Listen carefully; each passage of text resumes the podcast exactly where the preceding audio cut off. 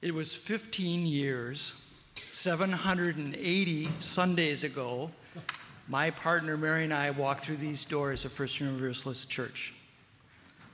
Today I can see it clearly. It was to be a big change for our family, and we didn't see it coming. It was a youth service not too different from the one we celebrated just last Sunday youth taking leadership in a supportive community, creating a worship service reflecting their own vision of the spiritual. The youth that day spoke in an authentic voice, showing their strengths, but more importantly, they weren't afraid to show their vulnerabilities. They talked about what they were excited about as well as the things they struggled with. The spiritual maturity and poise of those kids, those teenagers, was remarkable. The youth service blew me away, and I was literally hooked on this place ever since. At the time, Emily, our oldest, was three, and Nora had just been born. In my wildest dreams, I hoped that if my kids could grow up to be a bit like these youth, I would be a happy camper. At the time, I hoped this place would be, have, be, have a positive influence on the women my daughters would become. As it turned out, Emily went on to become a youth leader in our congregation and is now off to college, shining a strong light in the world.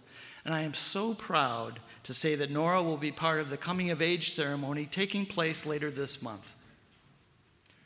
I'm a proud dad with daughters who, like the youth 16 years ago, have a healthy sense of their strengths and, yes, vulnerabilities. In the end, things turned out much as I had hoped, but between now and then, life had a way of throwing our family some big curveballs. Things we did not see coming. The big surprise for me as I reflect on our family's path through the years is how much we grew not through the warmth of positive experiences. We were shaped the most by the unplanned challenges we faced. The dark days were the biggest teacher. In September 2001, my partner Mary was diagnosed with a life threatening illness.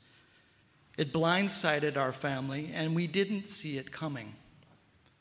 We were zipping along life's highway at 90 miles an hour when the wheels started to come off and we were forced to pull over and reassess.